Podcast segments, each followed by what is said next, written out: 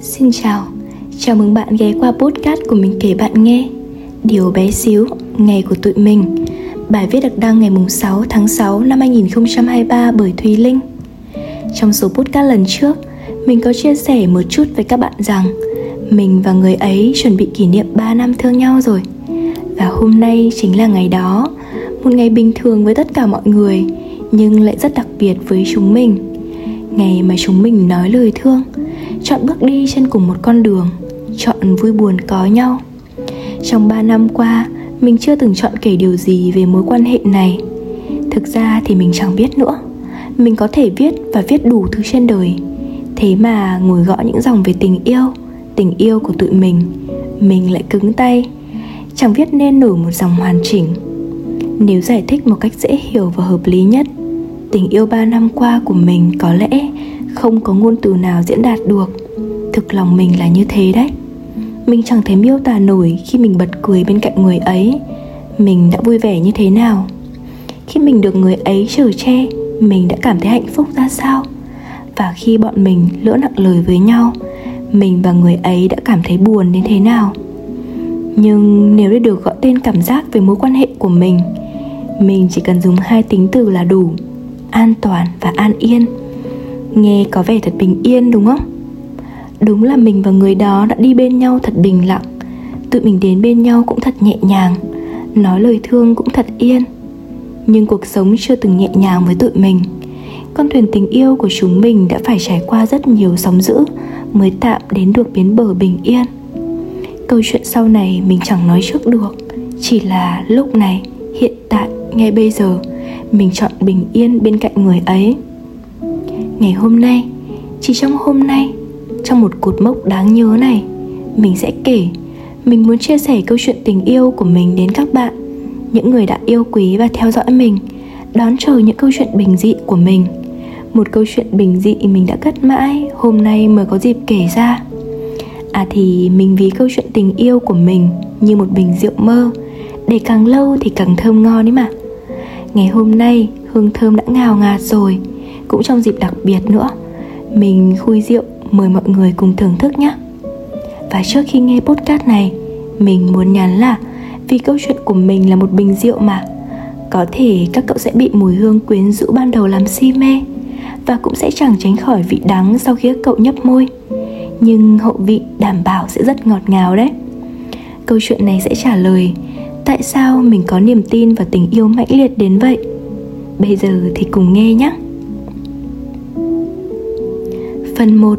Cái duyên Chúng mình đã biết nhau trước khi yêu được một năm Chúng mình từng là đồng nghiệp Giữa tháng 9 năm 2019 Mình gặp anh lần đầu tiên khi đi phỏng vấn công việc mới Cuối tháng 9 đó, mình nhận được một tin nhắn siêu dài từ anh thông báo mình đã được nhận vào làm.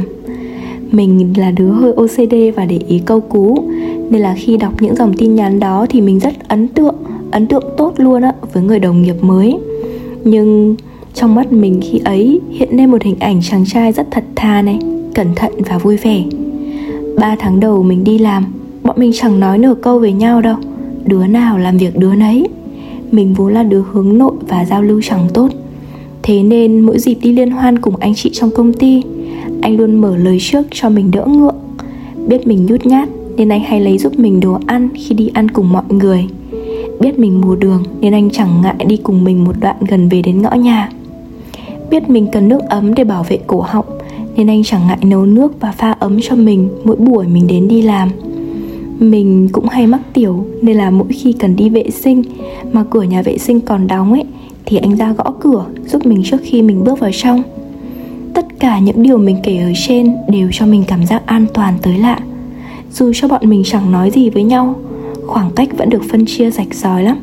Có chăng đó là sự đối xử tốt của một nhân sự lâu năm với một đứa trẻ con nhân sự mới. Đúng là anh là một người thật thà và tốt bụng, nhưng mà sự vui vẻ của anh đến mãi sau này mình mới cảm nhận được. Thời điểm gặp nhau đó thì bọn mình đều đang có thật lắm những khúc mắc và thật nhiều những nỗi lo lắng bủa vây. Mỗi ngày đến làm, mình thấy người con trai đó thi thoảng viết lách gì đó, thi thoảng lại tập đi tập lại như kiểu đi tấn. Mình nghĩ, ủa, sao trẻ thế mà tập quyền làm gì vậy ta? Mãi sau này mình mới biết Anh có ước mơ là một đạo diễn. Và cũng mãi đến sau này mới biết, Ngày đầu tiên gặp mình, Anh đang hồi phục sau tai nạn xảy ra cách đó mấy ngày. Chân anh đau, Tự nhiên trái tim của mình hẫng một nhịp. Ngày liên hoan cuối năm của công ty, Đi xa ơi là xa, Mình vẫn tự bắt xe đi. Lúc về thì anh dẫn mình và đặt xe cho mình. Về đến nhà cũng hỏi han, Em về nhà an toàn rồi chứ? Mình vâng. Và rồi câu chuyện bọn mình bỏ ngỏ. Sau đó không lâu, Chúng mình nghỉ Tết. Tết năm 2020 Dịch Covid bắt đầu len lỏi các ngóc ngách của Hà Nội rồi. Trước lúc nghỉ Tết, Dự cảm của mình chẳng lành lắm. Đúng là theo như dự đoán, Sau nghỉ Tết, Dịch đã bắt đầu có chiều hướng xấu đi. Các trường đại học đồng loạt cho sinh viên gia hạn nghỉ thêm, Trong đó có trường mình. Ngày đó thì mình mới chỉ là sinh viên năm nhất thôi. Bố mẹ cũng không muốn cho ra Hà Nội Chỉ vì lý do đi làm đâu. Thời điểm đó thì ở yên, ở nhà mới là phương pháp tốt nhất. Mọi người sợ hãi và hoang mang Còn mình thì cảm thấy có chút trống vắng. Chắc không hẳn là mình muốn đi làm. Mình muốn quay trở lại thành phố Đến cơ quan. Mình muốn nhìn thấy người đó chăng? Mình không chắc nữa. Thì thoảng anh nhắn tin cho mình Cũng chỉ là để hỏi Bao giờ em được đi học? Bao giờ em đi làm đấy? Công ty không có em, Kế hoạch video bị chỉnh đình trệ lắm. Người đó bảo mình, Ra sớm đi, anh mừng tuổi cho 6 con số. Ừ thì mình ngày đó vẫn bị anh coi là trẻ trâu tuổi tin Một đứa con nít không hơn cũng chẳng kém. Mà con nít đấy mà, Thì anh nghĩ đứa nào chả ưa lì xì cơ chứ? Cơ mà mãi sau sinh nhật, Tức là gần cuối tháng 2 Mình mới được nhận thông báo sinh viên quay trở lại trường. Mình quay trở lại là cô sinh viên. Và quay trở lại công việc part time của mình Ngày đầu tiên đi làm Anh tặng cho mình một túi quà anh sợ mọi người trong cơ quan hiểu nhầm nên gửi quà đó cho mình trong phòng ghi hình khi mình có buổi quay. Wow, mình có quà sinh nhật ư? Mình vui lắm. Anh cũng bảo mình là em thích xem phim không? Sao anh dẫn em đi? Mình biết là người đó đối xử tốt với mình vì thấy mình nhút nhát, thấy mình luôn một mình và có vẻ gì đó cô độc và dè dặt. Nhưng mà cách đối xử đó giống một đứa em gái hơn là một cảm xúc nam nữ. Chẳng được bao lâu, ca 17 Covid tại Hà Nội có tiền sử đi muôn nơi. 90% linh cảm của mình khi đó là Thôi xong rồi, chuẩn bị kéo vali về nhà thôi chứ còn trần chờ gì nữa. Năm đó, mình vẫn ở ký túc xá của trường. Chớ treo trong ký túc bắt đầu xuất hiện những ca Covid đầu tiên rồi. Cả trường và ký túc sinh viên đề nghị sinh viên muộn nhất là cuối tuần này phải xách ba lô về quê để đảm bảo an toàn Đêm hôm đó thì mình nhắn tin cho anh xin nghỉ phép và thông báo với anh về việc tìm người thay thế vị trí của mình, vì lần này mình nghỉ không biết sẽ là bao lâu. Nhưng đêm hôm đó, khi ngồi ngoài hành lang ký túc, mình bỗng cảm thấy tâm trạng nặng trĩu. Mình cứ gõ mãi một dòng tin nhắn mà chẳng dám gửi đi. Mình viết hình như cảm giác của em về anh nó lạ lắm. Trước đây mình chưa bao giờ làm thế cả, Cũng chưa bao giờ có ấn tượng trước với chàng trai nào. Thế mà lần này, cảm xúc đã chi phối mình, Một cảm giác lạ lẫm và sợ lắm. Mình trước nay chưa bao giờ biết cảm giác bị từ chối như thế nào, Dù người kia chưa biết tâm tình của mình. Mãi sau đó một tiếng, Mình mới bấm gửi rồi đắp chăn đi ngủ luôn. Sáng hôm sau, Người đó gọi cho mình và từ chối khéo. Dù cho chẳng lời tỏ tình nào rõ ràng được nói ra, Nhưng mà ai cũng hiểu. Chiều hôm sau mình xin nghỉ làm, Mình cảm thấy xấu hổ lắm, có chút hằn học. Chiều ngày kia mình đi làm, ngày cuối cùng mình đi làm trước khi mình về quê tránh dịch. Cả buổi mình chẳng nói năng gì, lúc về mình dọn dẹp rất nhanh, ra đi và đóng cửa cái sầm. Lòng mình tự nhủ, thôi, xong rồi đấy. Và nói xong là xong lòng mình chẳng có chút vấn vương gì. Chẳng hiểu sao tối hôm đó sau khi ăn cơm xong người đó gọi cho mình và hỏi chuyện mình về nghỉ tránh dịch bao giờ đi làm. Mình thực sự chẳng muốn nghe Chỉ từ chối khéo rồi cúp máy. Nhưng sau đó một tiếng anh lại gọi Và chẳng hiểu sao bọn mình nói chuyện với nhau hơn một tiếng đồng hồ. Trước nay chưa có một cuộc điện thoại nào kéo dài như thế cả. Nói xong là xong, không phản hồi. Nhưng mình cảm thấy lòng mình cũng chẳng gợn sóng. Lúc đó, mình cũng kệ. Hôm về nhà, mình cũng thấy thoải mái, Gác lại mọi thứ và chỉ cần ăn và học online. Cơ mà sau đó vài hôm, Buổi sáng thức dậy, Mình nhận được tin nhắn của anh. Anh muốn nghe giọng của em. Và thế là bọn mình lại gọi cho nhau. Bla bla đủ thứ chuyện vụn vặt trên đời. Và cũng từ tin nhắn buổi sáng hôm đó, Bọn mình bắt đầu quá trình tìm hiểu, Nhưng tìm hiểu online. Một ngày anh vẫn dậy sớm đi làm ở cơ quan ngoài Hà Nội. Còn mình vẫn thức dậy lúc 7 giờ để học online tại quê nhà. Khác ở chỗ, Từ ngày hôm nay, chúng mình có người gọi dậy rồi. Cảm giác đó mới và rất vui với mình. Trước đây mình chưa bao giờ trải qua cảm giác đó. Sau tan ca ở cơ quan, Anh vẫn về nhà và chuẩn bị cơm tối. Còn mình thì gặp laptop để xuống ăn cơm cùng gia đình. Nhưng hôm nay, bọn mình biết có người đang chờ mình sau mỗi bữa ăn tối. Đúng, chúng mình lại video call cho nhau. Nói thật, mấy hôm đầu video call Mình và cả anh đều rất ngại ngùng Nhưng bọn mình đã gợi mở sự thoải mái cho nhau Bằng việc hỏi những điều đơn thuần nhất. Ngày hôm nay của em thế nào? Ngày hôm nay của anh thế nào? Những tưởng chẳng có câu chuyện gì mới nhưng chính những câu hỏi mở mang tính quan tâm cực cao đó giúp chúng mình có niềm tin vào nửa kia về một câu chuyện sau này. Có thể câu chuyện đó là khi chúng mình gặp nhau tại hà nội, nhưng với một trạng thái khác chăng? Cuối tháng 5 mình quay trở lại hà nội. Mình và anh gặp lại nhau, cảm giác thật lạ. Bao nỗi nhớ vơi đi ít nhiều, sự gắn bó của bọn mình tăng lên đáng kể. Có lẽ đấy là câu trả lời phù hợp nhất cho khái niệm cùng tần số chăng? Mùa hè đó dịch tan dần tụi mình rong ruổi khắp nơi ở đường phố hà nội, là cả khắp quán ăn, kể cho nhau nghe nhiều chuyện lắm. Mỗi lần gặp nhau, bọn mình đều cảm thấy như được sạc pin sau thời gian chờ đợi. Mình vẫn còn nhớ những điểm chung bất ngờ của tụi mình, như thể được sắp xếp. Một tuần sau đó, chàng trai quyết định tỏ tình với mình. Anh tặng mình một bé xương rồng siêu cute luôn á. Có lẽ mọi người đang nghĩ Mình sẽ gật đầu cái rụp và mừng rỡ đến mức quẫy đuôi như cún, đúng không? Nhưng mà lúc đó mình lắc đầu. Mình nói là em cần thời gian.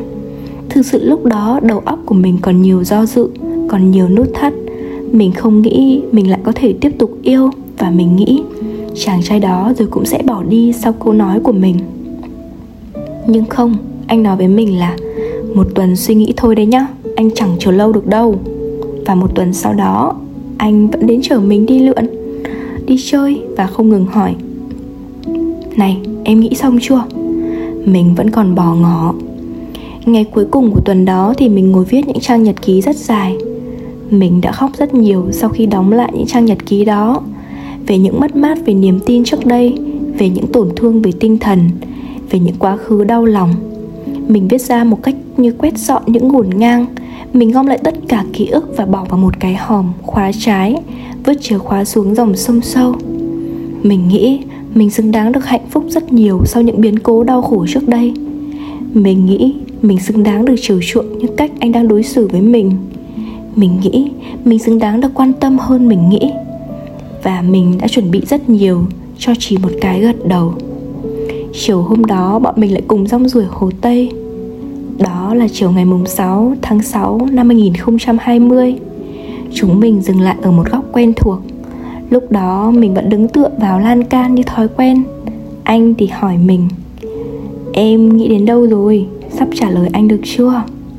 Và anh nói một câu làm bạn gái anh nhóc Thế là mình chỉ gật đầu.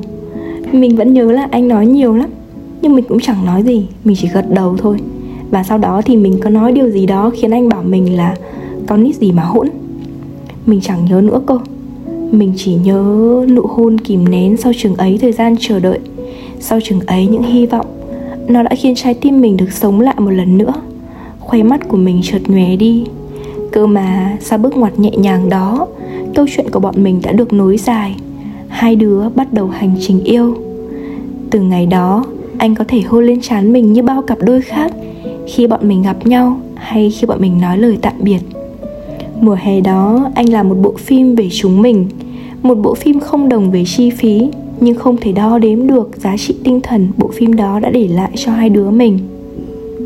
Bạn thấy đấy, câu chuyện tình yêu của mình rất nhẹ nhàng đúng không? Không phải từ ghét thành yêu, cũng chẳng phải là tiếng sét ái tình. Mọi thứ đều nhẹ bẫng từ tìm hiểu, rồi thích thích thành yêu yêu.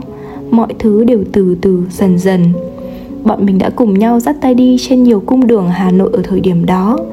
Bọn mình đã vẽ nên một câu chuyện tình yêu bé bé đáng yêu và vẫn luôn gọi nhau là bạn nhỏ. Vì bọn mình muốn, dù ngoài kia cuộc sống có đánh úp, có khiến chúng mình vật lộn thế nào. Khi trở về thế giới của nhau, chúng mình đều được làm bạn nhỏ trong thế giới hồn nhiên đó. Dù công việc học tập có căng thẳng thế nào, mỗi tối khi trở về nhà, vẫn có một người hỏi chúng mình, ngày hôm nay của em thế nào? Ngày hôm nay của anh ra sao? Và từ đó, mọi muộn phiền đều biến tan. Đúng, mỗi ngày qua đi, sáng dậy được nghe giọng nói của nhau. Khi một trong hai đứa mình nhận làm báo thức ấy mà luân phiên. Và cuối ngày được kể cho nhau nghe mọi điều. Chúng mình đã nạp lại năng lượng và ngủ rất rất ngon. Mỗi khi nhắm mắt lại, mình vẫn thầm nghĩ, cảm ơn anh đã đến bên em như một cái duyên lành.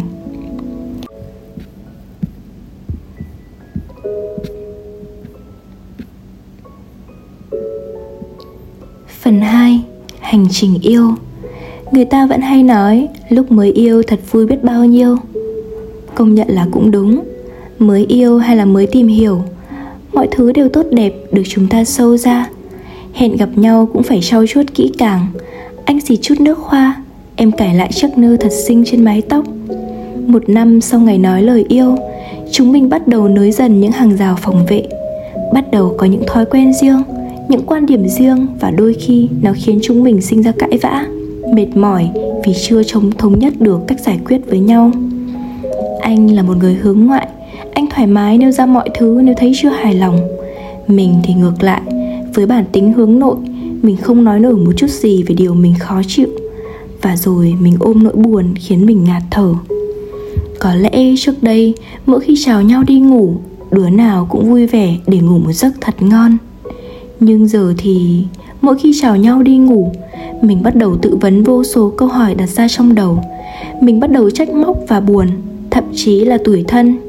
Mình giận anh vì sự vô ý trong cách nói chuyện. Mình giận mình vì suy nghĩ quá nhiều mà chẳng thể nói ra. Chính sự che giấu tâm tư khiến mình quay cuồng trong tâm tưởng, dù cho bên ngoài mình chẳng có biểu hiện gì khác lạ. Và sau đó một năm, đúng vào lúc đại dịch bùng lên dữ dội, mọi thứ đều ngưng lại. Hà Nội đưa ra chỉ thị 16 của chính phủ. Cách ly, mọi thứ đều ngưng lại. Mọi ngân hàng hóa trong siêu thị đều trống trơn. Đường phố chẳng một bóng người. Nhưng Duy chỉ có đầu óc của mình. Sau tất cả mọi thứ vẫn mãi ngổn ngang Có những khoảnh khắc mình đã không thể chịu nổi nữa. Mình đã có những ngày tháng thật đen tối Một lần nữa trong đời. Nỗi uất ức lâu ngày đã bộc phát trong một lần tranh luận. Mình đã bắt đầu tuôn ra tất cả Những khó chịu những mệt mỏi và cả những điều tồi tệ mình đang phải hứng chịu. Nhưng mình chưa từng nói ra.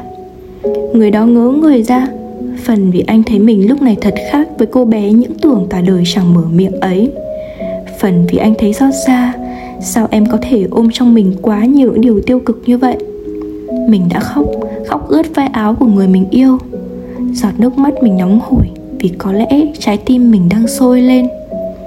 Anh nói với mình em có thật sự tin tưởng anh không? Chúng mình đã chọn đi cùng nhau để san sẻ cùng nhau, để thấu hiểu và chở che mà. Trước đây, anh luôn nói là anh sẽ bảo vệ che chở em. Giờ anh vẫn vậy. Có bao nhiêu tâm sự anh cũng kể cùng em. Cớ mà sao em lại? Sau câu nói đó, mình hiểu lần này mình thực sự sai rồi. Mình đã cướp mất đặc quyền sẻ chia của chính bản thân cấp đi quyền được lắng nghe của người yêu mình. Mình cứ nghĩ làm vậy là tốt, nhưng đó là mình nghĩ. Sự độc đoán đó không nên đưa vào một mối quan hệ, đặc biệt là câu chuyện của hai người yêu nhau. Sau lần đó, chúng mình đã cho nhau cơ hội để thấu hiểu hơn. Mình học cách bộc lộ và diễn đạt cảm xúc thành lời cùng anh. Anh đã cùng mình trong hành trình đó. Đến tận bây giờ, mình vẫn thầm cảm ơn anh vì đã dạy cho mình một bài học về sự sẻ chia chính anh đã là người khiến mình giải phóng được năng lượng tiêu cực và lấy lại sự an yên trong tâm hồn. Khu vườn tâm hồn của mình được tắm mát và được chăm bón cẩn thận bởi một người làm vườn chăm chỉ và nhẫn nại là anh.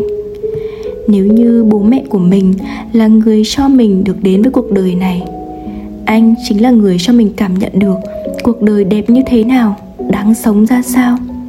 Hơn tất cả, người đó đã dạy mình cách chấp nhận một cái tôi chưa hoàn hảo mình biết mình cần yêu thương bản thân nhiều hơn nữa. Vì chỉ khi mình trân trọng chính mình mình mới có thể thương anh một cách trọn vẹn nhất và thoải mái nhất. Cho dù bản tính của mình vẫn là đứa cộc cằn và nóng nảy, anh hay bảo mình là đứa to nư. Theo tiếng hà tĩnh là như vậy á. Cơ mà, anh vẫn thương cái đứa to nư lắm lắm, vẫn chiều nó lắm lắm, vẫn che chở mình nhiều lắm. Và ở bên anh, mình giống như một đứa trẻ vô tư, vô lo, thoải mái nhất trên đời. Xấu cũng được, đẹp cũng được, dở hơi cũng được, cười hồn nhiên là được.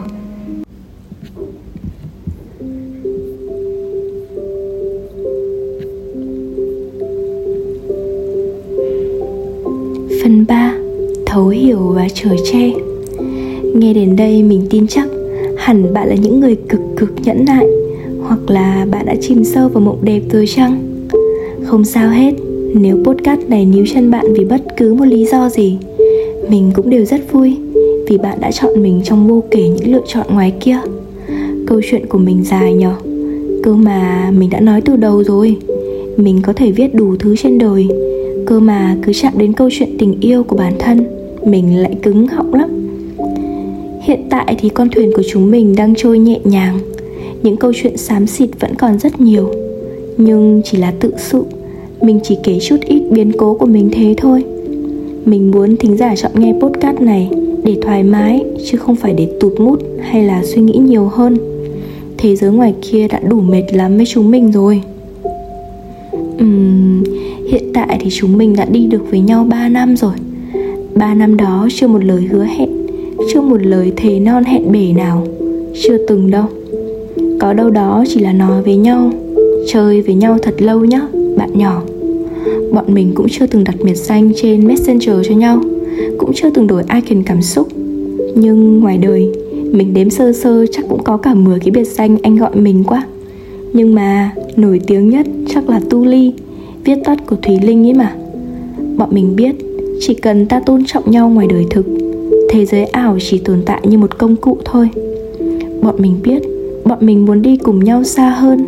Nên chiếc ba lô tình yêu không nên quá nặng bởi những lời hứa hẹn. Bọn mình hiểu dù bọn mình có bên nhau hay không Bọn mình vẫn sống tốt, sống ổn. Nhưng nếu được đồng hành Bọn mình sẽ thật vui và hạnh phúc. Bọn mình đã qua cái tuổi yêu đương cuồng si yêu đến chết đi sống lại rồi. Bây giờ công việc bộn bề lắm Deadline cũng dí giáo giết nữa. Yêu cuồng nhiệt có mà gãy ha. Mỗi ngày được thấy nhau sống khỏe mạnh làm việc hăng say, Dành thời gian hỏi han nhau. Một tuần đi chơi một hôm, Thế là quá đủ. Mình tin khi biết đủ, Con người ta sẽ biết giá trị của sự hạnh phúc. Người đó sau 3 năm, Anh chưa từng thay đổi về cách cư xử hay sự chiều chuộng và bảo vệ mình như lời anh nói. Chưa hề đâu, mình đủ sự nhạy cảm và tinh tế để nhận ra điều đó. Những người xung quanh cũng mừng cho mình vì mình đã gặp được anh ở đoạn đường này anh không thích mình nói cảm ơn đâu. Anh thích mình thể hiện tình cảm hơn. Cơ mà mình vẫn ngang như cua ấy, với lại điều đó chẳng phải vấn đề gì lớn khi mà anh bảo chẳng chấp đứa trẻ trâu to nư.